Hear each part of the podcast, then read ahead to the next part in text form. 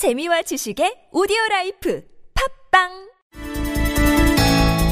네, 박근혜 대통령이 오늘 갑자기 총리를 내정을 했습니다. 참여정부 때 청와대 정책실장을 지낸 바 있는 국민대 김병준 교수를 아, 총리 후보로 지명을 했는데요. 야당은 아주 강력히 반발하고 있습니다. 어, 인준청문회 거부 의사까지 표명을 했고요. 국민의당의 안철수 전 대표 같은 경우는 박근혜 대통령 하야하라 이런 개인 성명까지 발표를 했는데 자, 국민의당의 이상돈 의원 연결해서 이 문제 짚어보겠습니다. 자, 의원님. 네, 안녕하십니까. 예, 안녕하세요. 자, 본격적인 이야기 나누기 전에 저희가 지난주에 어, 김병준 교수하고 인터뷰를 한 내용이 있는데 오늘 이야기 나눌 부분하고 좀 연결이 되기 때문에 당시 인터뷰 내용 일부만 잠깐 듣고 어, 대화 나누겠습니다. 네, 네. 지금 현재로서는 대통령께서 네. 하여간 지금 가지고 있는 그 권한, 예. 아, 네, 일부든 뭐를 내놓는 수밖에 없습니다. 대통령이 그 거국 내각을 어떻게 해보겠다라고 직접 이렇게 나서시면 예. 그것도 문제가 어허. 되거든요. 어허, 예, 그렇기 예. 때문에 예. 제가 말씀드린 그 추천권을 음. 차라리 국회에 주라는 겁니다. 예, 예. 아예. 예, 예. 그러면서 그 그러고 난 다음에 본인은 뒤로 물러서서 정말 외교 안보에 집중하면은 명예를 회복하실 수도 있거든요. 또 아, 빨리 그렇게 하시는 게 낫다. 네. 자, 이 인터뷰가 바로 지난주 10월 27일에 있었던 인터뷰 내용인데요. 자, 이 인터뷰 내용과 뭔가 포함을 해서 여러 가지 이야기 나눠보겠습니다. 의원님, 네네. 일단 국민의당 같은 경우는 남다르게 받아들였을 것 같습니다. 왜냐하면 김병준 교수를 어, 차기 비상대책위원장으로 영입하려고 시도를 해오지 않았습니까? 네, 그렇습니다. 네, 어떻게 받아들이세요? 갑자기 또 총리로 이렇게 지금까 그 지명이 돼버렸는데. 어, 지금 아까 조금 전에 인터뷰에서는 예, 거국내가 이제 네. 그것이 국회가 추천하는 경우라면은 네 그렇습니다. 그렇게 얘기를 해- 했죠. 예. 오늘 어, 또 어떤 인터뷰가 것 같으면은 일주일 전에 네. 바로 그 시점에 이미 에, 박 대통령 에, 청와대로부터 연락이 왔다 이런 말을 예, 예, 했습니다. 어, 그리고 지난주일에 어느 순간인가 이제 정진석, 어, 그 원내대표 등등에서 이른바, 어, 뭐 거국내각, 네. 말하자면 정부가 주도하는 저- 거국내각의 총리 후보로 어, 김종인, 손학규, 김병준 이 세 사람 얘기가 나왔죠. 네, 네, 거기서 좀 제가 아는 사람들이 좀 얘기가 아, 김병준 교수는 좀 예, 속단 말하좀 뜨악한 게 아니냐 뭐 음. 이런 반응이 제가 들었어요. 예, 더 중요한 것은 어, 지금 김병주 교수가 어, 일주일 전에 그 인터뷰를 할 그날이 바로 안철수 대표한테 비상대책위원장을 하겠다고 수락을 하는 바로 그날입니다. 아, 그러니까 김병준 교수 본인이 수락을 한 날입니까? 27일이? 그렇죠. 예, 네. 예. 그래서 그게 말하자면 우리가 의원총회에서 하고 중진 의원들끼리 의견을 모은 다음에 네. 너무 늦게 절차에 문제가 있다 그래서 음. 아, 이른바 좀 다선 의원들 중심으로 좀 굉장히 반응이 안 좋았어요. 예, 그래서 예, 예. 그 비대위원장 발표를 보류했죠. 네, 그랬죠. 예. 그 보면 이건 뭐 논리적으로 일관성이니까 논리적으로 하나도 안 맞는 거 아닙니까? 뒤죽박죽이죠 모든 것이. 그러니까 좀 저도 좀 여쭤보고자 했던 게 바로 그건데요. 그러니까 당시 저희와의 인터뷰에서 김병준 교수는 어떤 그러니까 대통령은 외치만 맺- 그러니까 맞고 내치는 국회에서 선출되는 새 총리한테 맡겨야 된다. 그리고 국회에서 선출이 정말 어렵다면 하다못해 국회 추천이라도 받아야 된다. 이렇게 주장을 했었거든요. 네, 그랬죠. 네, 예, 근데 이건 지금 지명 아닙니까? 추천도 아니고 선출도 아니고. 네. 음, 그리고 참으로 이해가 안 되는 것은 예. 이런 시점에서 이렇게 에, 총 자기가 총리로 지명이 되면은 네. 아, 국회가 동의해 줄 줄 알았다는 것인지 예, 예. 뭐 그렇게 머리가 나쁜 건지 뭐 쉬운 건지 예. 뒤죽박죽이고 네. 어, 이해가 할 수 없어요. 그래서 음. 이런 사람이 어, 노무현 정부 때 정책 실장이었으니 했다는 것에 대해서 네. 어, 그 우리가 어떻게 평가할 것인가는 문제가 있고 예. 어, 어떻게 보면은 어떻게 돼서 이렇게 과자 포장돼서 뭐 음. 총리 후보까지 됐는가 음. 또뭐 이런 것에 대해서 좀 어, 상해가 볼 필요가 있죠. 그러면 그래서 이 김병준 교수가 어 뭐 총리직을 수락을 했으니까 이제 청와대가 발표를 했던 것 아니겠습니까? 그러면 네, 그전 단계에서 아, 국민의당 비상대책위원장은 못 맡겠다 양해를 구하는 이런 절차가 있었습니까? 없다는 것으로 알고 있습니다. 어, 그래요? 확실하게 없었다고 말할 수 있겠습니다. 아, 그러면 국민의당도 전혀 몰랐던 거잖아요. 전혀 몰랐던 것이죠. 네, 음. 그리고 안철수 의원 개인에 대한 그 최소한도 최소한의 인간적 도의도 없었던 것이죠. 그래요. 아무튼 근데 청와대에서는 책임 총리라고 하는 네 글자를 제시를 하고 있고요. 더 나아가서 방금 전에 나온 뉴스에 따르면 외치와 내치로 나눠서 가는 사실상의 이원 집정부제 실험이다. 이런 이야기도 나오고 있습니다. 이건 어떻게 받아들이세요? 그 마음대로 하라고 그러시죠. 왜냐 그럼 그 국회에서 뭐 동의 안할 거잖아요. 동의 안 하면 그 국무총리가 될 수가 없는 거죠. 예. 청문회 자체를 거부할 겁니다. 지금 분위기에서는. 어, 그러면 청문회 그러니까, 그러니까 인준 자체도 불가능하다 이렇게 보시는 거고요. 굉장히 불가능한 것이고, 예. 그러니까 뭐 이- 이건 다 무효화된 것이죠. 어. 이미 이미 끝난 거라 보면 되겠습니다. 저 그런데 그 여기서 의아한 게 바로 그건데요. 그러면 청와대는 이걸 전혀 이런 그 반응이 나올 걸 예상을 못 했을까요? 그러니까 청와대가 정상이 아니, 아니죠. 우리가 청와대로 부르니까 도대체 누가 이 결정을 하는지 알 수가 없지 않습니까? 예, 예, 예. 짐작이 안, 안, 안 되죠. 네. 어떻게 보면은 음. 그런데 뭐 청와대라고 우리가 부르는 사람들은 뭐 집단적 공황 증세에 있는 건지 네. 알 수가 없습니다. 음. 그래서 네. 지금 우리가 말하죠 헌정 뭐 중단이니 뭐 이- 국정 공백은 바로 이 시점을 말하는 겁니다. 예. 네, 그래요. 이 시점을 말하는 것이고, 예. 예, 그러니까 우리가 지금 이 문제에 대해서 보다 음. 냉철하게 우리가 봐야 될 것 같습니다.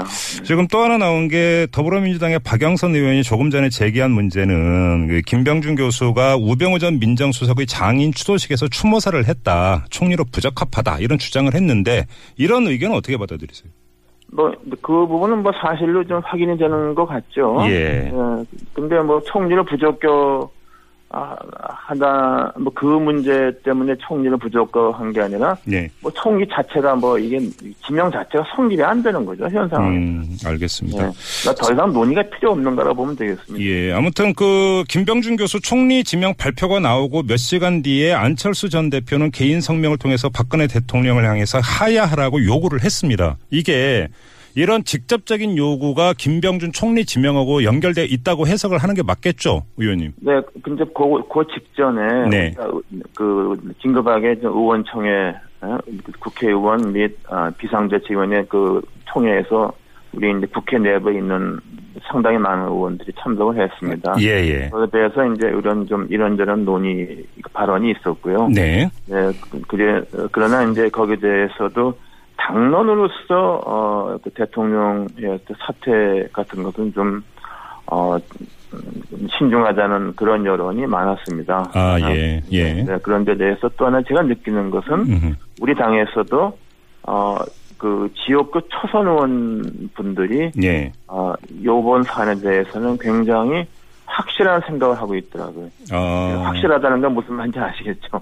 네, 그러면 그 결국 지역 지역구 민심을 받았다 이런 그렇죠. 이야기로 봐야 되는 그렇죠. 거죠? 네, 우리 예, 예. 소- 지역구 대부분 호남 아닙니까? 네네네. 그래서 그런 걸 의원청에 가감없이 전한 분들이 음. 아, 초선 의원분들이고 네. 아마 그 그런 분들의 어떤 의견이.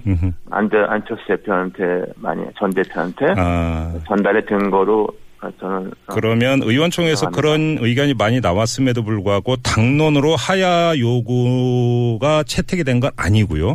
네, 아닙니다. 네. 예. 그러면 저 의원님 같은 경우는 또 법학자이셨고 헌법을 또 전공을 하셨고 개인 견해는 어떠십니까? 아, 그 저는요 솔직히 말씀드려서 네. 제가 박 대통령에 대해서 이렇게 쉽게 말하는 것은 네. 제좀제 자신으로서 부끄러운 일입니다. 예? 그게 이제 과거 그 새누리당 비대위원을 하셨기 때문에 말씀하시는 겁니까? 네. 뭐 비상대책위원뿐 아니라 그 다시 2012년 1년 있고 그 예. 전에 1년도 저하고 굉장히 많은 교류가 있었던 분이고 예, 예. 하지만은 뭐 그 이후 또그 상황은 다시 아시지 않습니까? 네네. 그래서 한번 저는 그래서 제가 그렇게 뭐 말씀 말하는 것은 뭐 좀 제 자신에 적절하지 않다고 보고 네. 관망 예측하기로 예.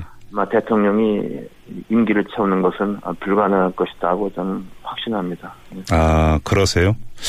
자, 그렇게 보시면 이거는 정말로 그러면 그, 그러니까 이상돈 국회의원께가 아니라 이상돈 법학자께 하나 더 여쭤볼 게 있는데요. 네. 요즘 논란이 되고 있는 게 대통령은 임기 중에는 형사 소추를 받지 아니한다라는 부분이요. 네, 그것도 우리 헌법에 있죠. 네. 거기에 대해서는 일단은 뭐 수사 대상이냐 수- 수사까지 그 할 수 없느냐 있느냐에 대해서는 어, 논란이 있는데 네. 아, 저희가 네. 우리가 공부할 시절에는 대체로 어 그 수사 대상도 아니라고 이렇게 좀 그렇게 아, 공부를 해왔습니다. 수사 대상, 그러니까 수사도 네. 받지 않는다. 네, 그렇죠. 예. 이게 이제 그 헌법 조항이요. 예. 그 미국이나 뭐 다른 나라에 없는 겁니다. 네. 미국 대통령 클린턴 대통령 성 스캔들로 대배심에 수사받았지 않습니까? 예, 예, 예. 근데 이제 그 헌법 조항이 대표적으로 재헌헌법 때 좀 잘못 그 어, 도입된 조항입니다. 그게 이제 음, 어, 역사적으로 볼 것 같으면은 그 우리 재헌헌법 중에서도 특히 그런 조항 몇 개가 그 자유중국 헌법, 네.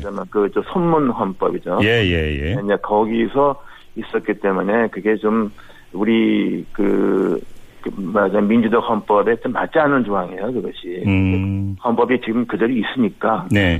네, 그러니까 그 부분에 대해서는 어 일단 그 수사 대상이 된다 하더라도 네. 현실적으로 수사하기는 예, 좀 상당히 어렵다고 보죠. 네. 그쯤 되면은 네네. 국회가 뭐 탄핵 방향으로 간 가는 수밖에 없다고 봅니다. 예. 알겠습니다. 자, 그럼 이제 다시 현안으로 돌아와서 이게 이제 김병준 총리 지명 문제에 대해서 어떤 식으로든지 간에 이제 그 정리가 돼야 되는 문제 아니겠습니까? 그러면 박근혜 대통령이 총리 지명 자체를 철회해야 된다. 이렇게 보시는 겁니까? 철회하고 말고는 그래서 성립이 그냥 안 되는 상황이 돼버렸잖아요. 예, 그건 뭐 사실 근데 이제 안철수 전 대표는 하야 요구까지 했기 때문에 사실 네. 철회도 부차적인 문제가 되겠죠. 그러니까 김병준 교수 그 총리 거는 이제는 뭐 관심의 대상이 아니죠. 네. 아니고 예. 더 이제 꼬인 것은 예. 그 부총리도 뭐 임명을 하고 했으니까 네. 도무지 국회가 그런 부총리 청문은 해야 되는 건지 네. 지금 뭐 그러니까 아주 이 문제를 어지럽게 만들었습니다. 네. 그래서 음. 이것은 결국에는 저 어, 그야말로 어, 야권과 저 국민 네. 시민들의 어떤 분노를 자아내는데 예. 힘을 부은 것밖에 안 됩니다. 그래요. 예.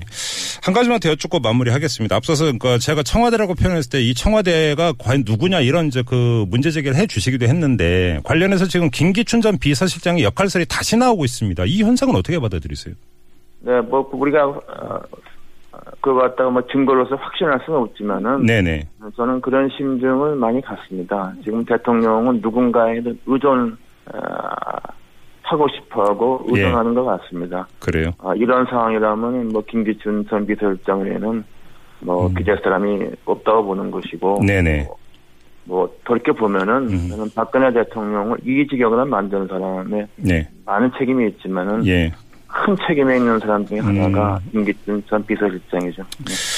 뭐 양철수 전 대표가 박근혜 대통령 하야 요구 성명까지 내놨기 때문에 이 질문을 굳이 드릴 필요는 없을 것 같습니다만 확인 차원에서 짧게만 여쭈면 일각에서는 어, 이 새누리당과 안철수 전 대표 간의 소연대설 이야기가 나오는데 이거 완전한 소설입니까? 그건 너무나 잘 모르는 얘기죠. 네, 그건 진짜 너무나 잘 모르는 얘기입니다. 그래요. 아, 그건 진짜 너무 터무니없는 얘기입니다. 아, 그래. 그 제가 말씀드리는 것은 예, 현, 현 말이죠. 현 청와대, 현 상태로서의 여당과 네, 뭐 국민의당이 뭐이 상황에서 새누리당의 여권의 편을 들어서 김병준 교수를 뭐 총리로 인준을 하고 아 그런 망상을 하는 사람이 어디 있습니까 이 상황에서 아, 그건 진짜 뭐 네. 망상도 아니고 네. 음, 뭐 정신적 구황 상태라고 봅니다. 네, 알겠습니다. 자, 말씀 여기까지 들을게요. 고맙습니다, 의원님. 네 감사합니다. 네, 지금까지 국민의당의 이상돈 의원이었습니다.